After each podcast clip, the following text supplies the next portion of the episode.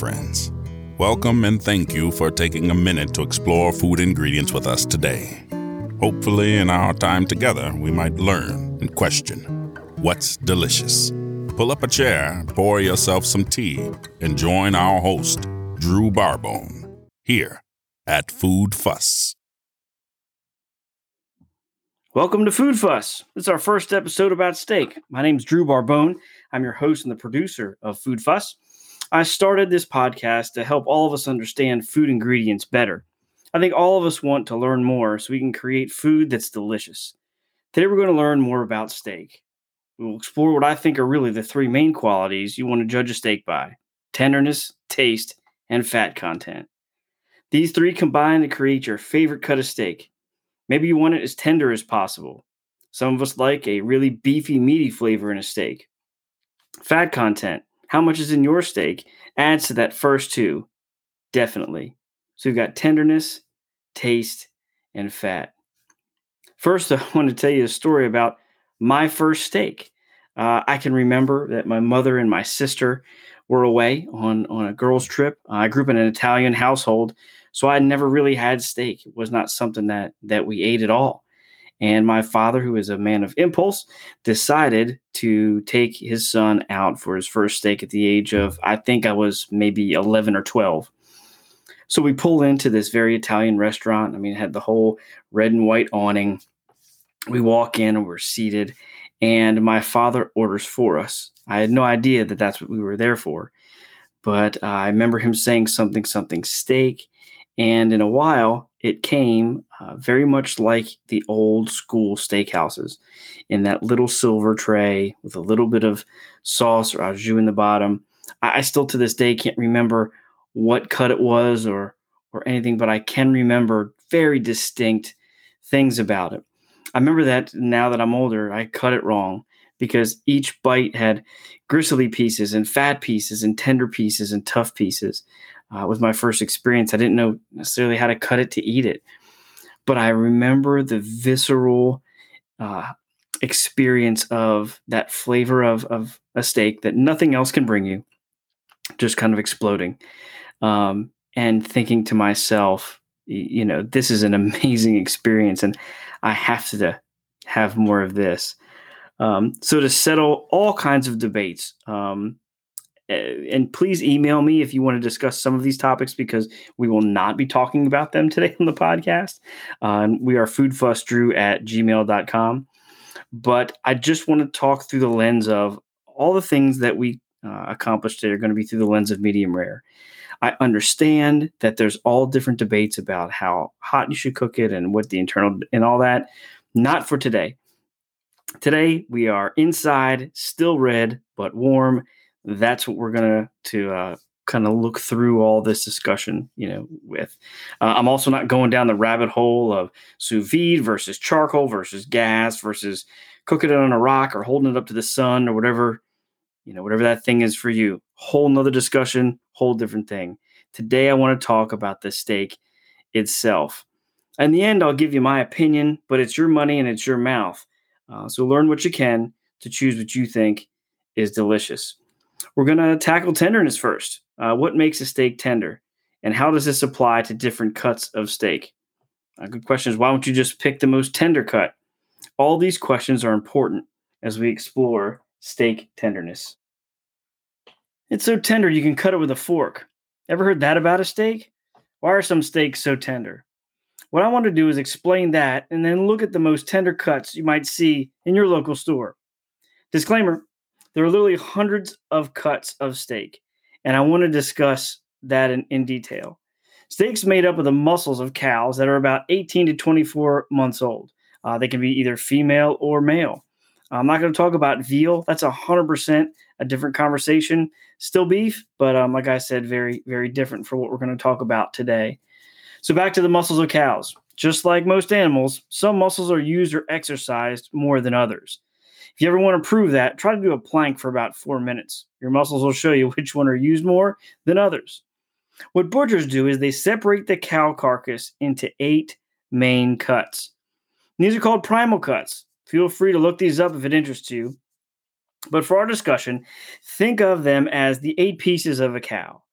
and that's kind of going to be you know where we get our, our steaks from but once a butcher gets in you know what they call a side of beef okay they break it down into their primal cuts and it's eight main cuts. So what part of a cow get used the most? Well basically its legs to walk and its neck to move its head. And these are the toughest. You can imagine uh, muscles that are used the most um, are stronger. Those muscle strands are stronger and become tougher over time. So if you think about it in that way, the farther you get away from those two areas of the cow, the more tender the meat is. Now, once we have these eight cuts, we need to see which one is the most tender. And of those eight cuts, there's one that is called the loin, and that literally is the most tender cut of beef. Butchers take that these primal cuts. Let's take the loin as an example, and then they cut them into what are called subprimal cuts. So imagine a butcher again taking a side of beef, parting it out into the eight primal cuts. One of them is the loin. And then he's going to, or she's going to take that loin and separate that loin into two very specific subprimal cuts. One's called the tenderloin, and one is called the strip loin. The loin has two subprimal cuts. Like I said, one's the tenderloin and one's the strip loin. Let's talk about what steaks come from these subprimal cuts and what they look like in the store. To make this easier, I'll start with the tenderloin steak. The tenderloin on most any mammal is considered by most to be the most tender. In a cow, you'll see it first called the filet mignon or just filet. And I've thought that an interesting little anecdote was mignon or mignon means cute in French. And you'll find this cut to be extremely tender and it is generally cut against the grain. And you'll hear that sometimes. Cutting against the grain is all that is is cutting in the opposite direction of the small muscle fibers. That adds to the tenderness. Later on, when we talk about tougher cuts that may be more flavorful, most of them are cut as you serve them against the grain. That means you're cutting in the opposite direction, like I said, of the muscle fibers, and that does add to the tenderness. With these filet mignons or just filet, fat content is fairly low on the whole and comparably to other cuts. I know some of you are probably going to write in and say, I had this completely marbled Kobe beef filet mignon, and you're probably right. But on the whole, in your store that you come up against a filet mignon, it's really not going to have a lot of fat compared to other cuts. That's going to be important for our discussion today as we compare it to some of the other cuts that we find that you might like. Next up for the loin is the top loin steak. You might know as the New York strip or the Kansas City strip or just a simple strip steak. Uh, it was interesting. I didn't know this until I did the podcast. I wanted to know, you know, why would you have two names for the? I mean, it's literally the exact same cut, New York strip or a Kansas City strip. Uh, the interesting thing is, in the 1930s, uh, New York restaurants were getting um, very hoity-toity, very famous, very fancy, and they felt that using the Kansas City strip, and that was named specifically because Kansas City is where a lot still are, um, and they were then a lot of the major beef slaughterhouses um, were or are, and they wanted it to be more fancy, so they simply called it a New York strip. And depending on what part of the country or even what part of the world, you might see the different names, but just know it's the exactly uh, the same steak. Again, the strip steak is very tender. You're going to find more fat than a fillet, of course, and it's, it's actually very juicy. Um, these usually come boneless, which of course brings me to the concept of bone in or not. And I will tell you this all the time bone in always means more flavor. A hundred percent. Uh, the easy example that I would give you is eating fried chicken versus a fried chicken nugget or a chicken tender. Um, the bone always adds more flavor. So, speaking of that, the filet, boneless, um, and the strip steak, eh, boneless as well. And you'll see that, like I said later on, there's there's more flavor with bone. Now, still on the loin muscle. Okay, we're still talking about tenderness, and the next two cuts um, are think of them as cousins, uh, if if you will, uh, because they are more or less the same cut, but just a different size. One is called the T bone, and the other one is called the porterhouse. Again, still from that primal cut of the loin, but both of them, the T bone and the porterhouse, have a bone in it. Uh, shockingly enough, good listeners, the T bone has a bone that is shaped like a T. And basically, what it does is that T bone separates two different steaks. On one side, the smaller side of a T bone is a filet that we've talked about. On the other side is a strip steak. So, for those of you that uh, kind of want to experience both types of steak in the same meal, T bone's totally for you. Plus, you have the added uh, bone in there, which, like I said, extra flavor. So the porterhouse is just think of it as a larger, thicker version of the T-bone. Same cut, different size. Uh, it's usually wider, longer, and thicker um, than its cousin, so to speak, the, the T-bone steak. Um, like I said, I'll say it again. They're practically the same cut. Usually just depends on how hungry you are. Or if you are in restaurants, sometimes you'll see a porterhouse for two um, it's so big that you know it's, it's one of those things that can be consumed by by two folks. So just to give you an idea of those two steaks, if if you know the T-bone steak is the F Ford 150, right? Then the porterhouse would be the Super Duty extended bed dually with Cummins engine, and those are kind of in review. Really, the four cuts that come out of the loin, and if you're talking about strictly tenderness, I mean, if that is your jam, filet mignon, probably the tenderest out of all of them. Uh, less fat, strip steak, New York strip, Kansas City strip. All right, more fat. Okay, uh, a little bit like it's not the pinnacle of tender, but it's extremely tender. And then if you want to kind of go both ways, so to speak, uh, you got your T-bone or your porterhouse. Okay, so we have covered tenderness uh, in in the loin cut. I want to I want to move on to fat content absolutely um, my favorite types of steak are steaks with high fat content. We're going to find those cuts specifically in the primal cut called the rib. If you remember, we talked about the primal cut, one of eight cuts of the cow being the loin. Another one is the rib. And my favorite, absolute favorite steak, and I, I will give you my, my biased opinion on this, um, is found there, and it is called the rib eye steak. Okay. And if you look at a rib eye in your grocery store or in a butcher, you're really going to see two pieces or two parts. It's all hooked together. It's one nice package, but there's two parts to a ribeye. You're going to see that the center part of it, it's more or less round, which is where the eye comes from. All right. And that round part is going to have a lot of marbling. It's going to be connected to this crescent shaped moon shaped um, curved piece around kind of from the top down to the side. Um, they look kind of like a lip um, that you're going to see, and that should have a little bit more marbling inside the actual part that you're going to eat. But my favorite part is that those two pieces are joined together by, you guessed it, more fat. Fat always equals flavor, and that is specifically true with with most animals. Uh, bacon is more delicious because, of course, it comes with its own fat content. If you look at a great pork chop, there's going to be fat content there as well. Um, all along the way, duck is another favorite meal of mine, and I love duck because it, it does have a lot of fat with it. So, again, fat equals flavor. And the cool part about fat, ladies and gentlemen, is that usually the fat can pick up the taste of what animals have eaten. So, a good example of uh, one of those animals that's not a cow, um, there's specific type of pig that only eats um, nuts as it's growing up. It's a Spanish pig. And as you eat that, the fat very much has a, a nutty flavor. So, the ribeye, you're going to look for when you go in there the good marbling like i said tons of fat tons of flavor you're going to look for that that curved piece um, sometimes that curved piece can be bigger or smaller. My suggestion is get the biggest curved piece on a ribeye that you possibly can. Uh, you might also see something or hear something called a rib roast.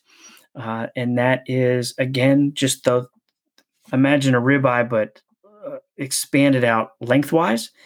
When you order prime rib in a restaurant, obviously you can see that the name is in the, the description um, that it is it is more or less that whole entire piece cooked and what or roasted, and then what they do is they slice it, and the the center part is usually much more rare than the outside part, and that's um, it takes that muscle so long to cook, which is why you'll find restaurants running out of prime rib um, usually halfway through service because they've been cooking for a long period of time and they've run out. Um, they can't just throw one on the grill, you know, like they, they would a piece of steak.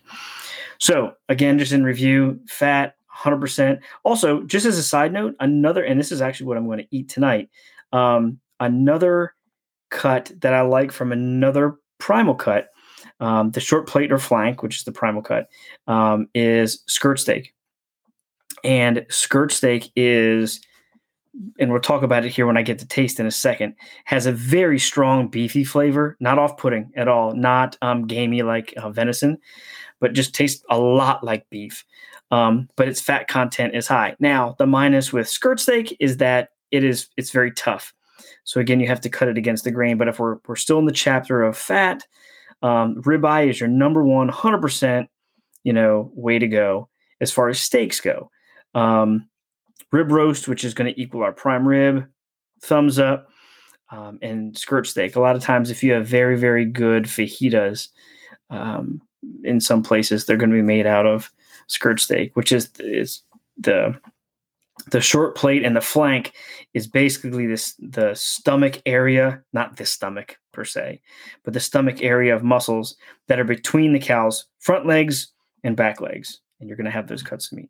Last one. Okay. So we've got fat. We covered those four cuts. And we've covered um, fatness. Excuse me we did uh, tenderness first, we did fatness second, and now we're going to talk taste.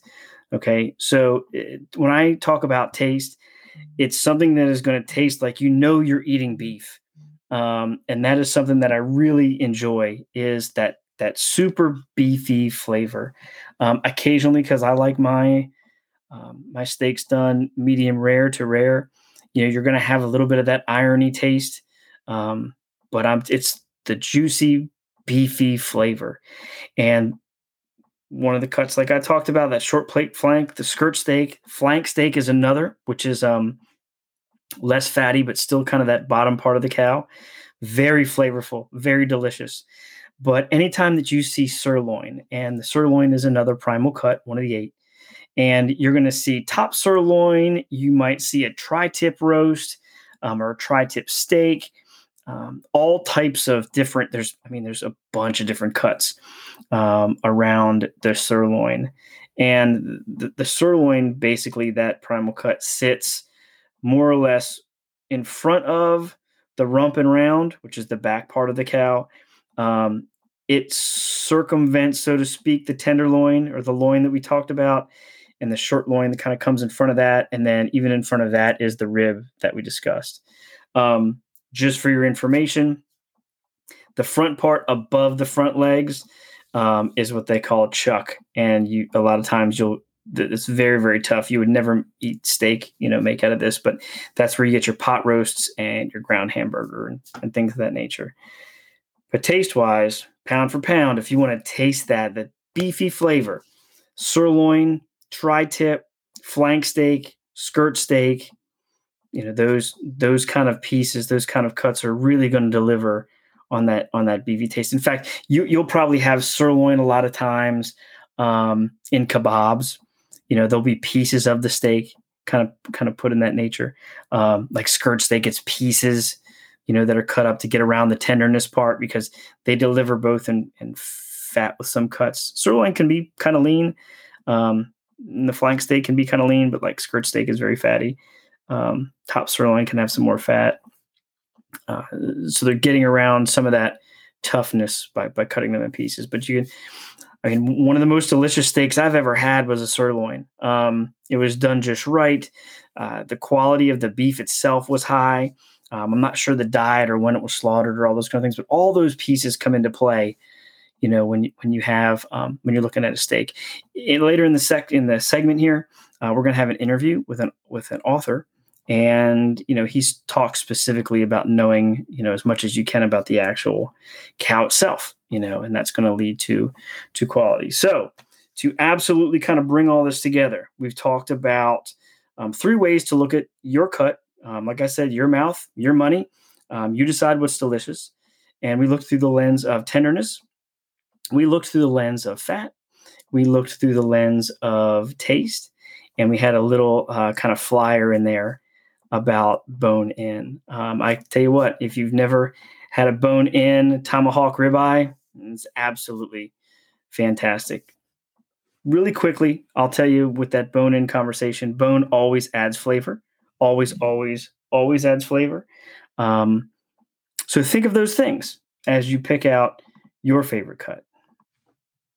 So every episode, I want to give you a book or a reference that you can have or read to do a deeper dive on the subject, maybe learn a little bit more than the podcast uh, provides. Today, I'd like to recommend Mark Schatzker's book named Steak One Man's Search for the World's Tastiest Piece of Beef. I love this book for a lot of reasons. The concept is a world swept journey across the world as a well funded steak excursion, Mark says. His journeys took him through Texas, France, Scotland, Japan, and more. The book includes the stories of these visits seen through the lens of steak, and even his rubric of steak evaluation, data applied to opinion and evaluation, was amazing. Here's what I asked him Mark, what's your favorite cut? He told me his favorite cut is ribeye. Predictable answer, I suppose, but for good reason. He said it had a blend of flavor, juiciness, and tenderness that no other cut can match. I love all the cuts, and I appreciate each for its character. It's not like I only eat ribeye, but if I had to pick a deserted island cut, that's what it would be. Second question I asked him was What main piece of advice would you give us, the regular person, about buying steak? He told me if you're buying steak at a supermarket, you probably are not buying at the right place. Most sell commodity beef, which is to say beef that's been raised as a cheap as possible option. If you're looking for something special, you'll likely have to venture to a butcher shop or a farmer's market though neither of these is any guarantee of quality. The more you can learn about your steak, the breed, its age at slaughter, what it ate, the more you know about the quality of the steak. And finally, I asked him, Mark, which way do you lean? Flavor, fat, or tenderness? This is what he told me. As far as what I like to attribute in a steak, it really comes down to flavor for me. Flavor, flavor, flavor. I was once served a steak in Chilean Patagonia that had serious chew. There was some degree of gnawing required to get it down the gullet, but the flavor was just incredible and made the effort worth it. A lot of people wouldn't eat a steak like that, and that's fine. We all have our own tastes. And at the whole point of beef for me is its incredible, unequaled flavor. Mark Schatzker is the author, uh, author of The Dorito Effect and Steak. His award winning journalism has appeared in the New York Times, the Wall Street Journal, Condé Nast Traveler, and Best American Travel Writing. He lives in Toronto with his wife and three children. Please check out his book, Steak The One Man's Search for the World's Tastiest Piece of Beef. The link to Amazon will be in the bio. Check it out. So, hey, friends, thanks for joining us on episode one of Food Fuss. I hope you uh, got something out of it, learned a little bit more about steak and the cuts, and maybe what your cut might be. I want to give you a couple challenges. The first one is, is to reach out. Follow us on Instagram. We are Food Fuss Drew, F O O D F U S S D R E W on Instagram. And you can, uh, once you join us, shoot out a message. Tell me what you thought about the first episode. I put up regular daily food related posts uh, that I think you'll enjoy. Also, you can reach out to us by email foodfussdrew at gmail.com. And please let me know what you might think uh, a great topic might be in the future. Also, give you a, a small mini uh, homework assignment. Is I'm going to slip in um, a little mini episode about candy uh, before episode two, which is about rice uh, since Halloween is is approaching here in the states. So for all of our international and national friends, uh, please let us know what is your favorite candy, and I'm gonna do a little mini episode of of some of the funny things that that we find delicious in that in that category of candy. So I'll leave you with this as always. Uh, it's your mouth and it's your money, so you choose what's delicious. This is Drew Barbone with Food Fuss. Wishing you well, my friend.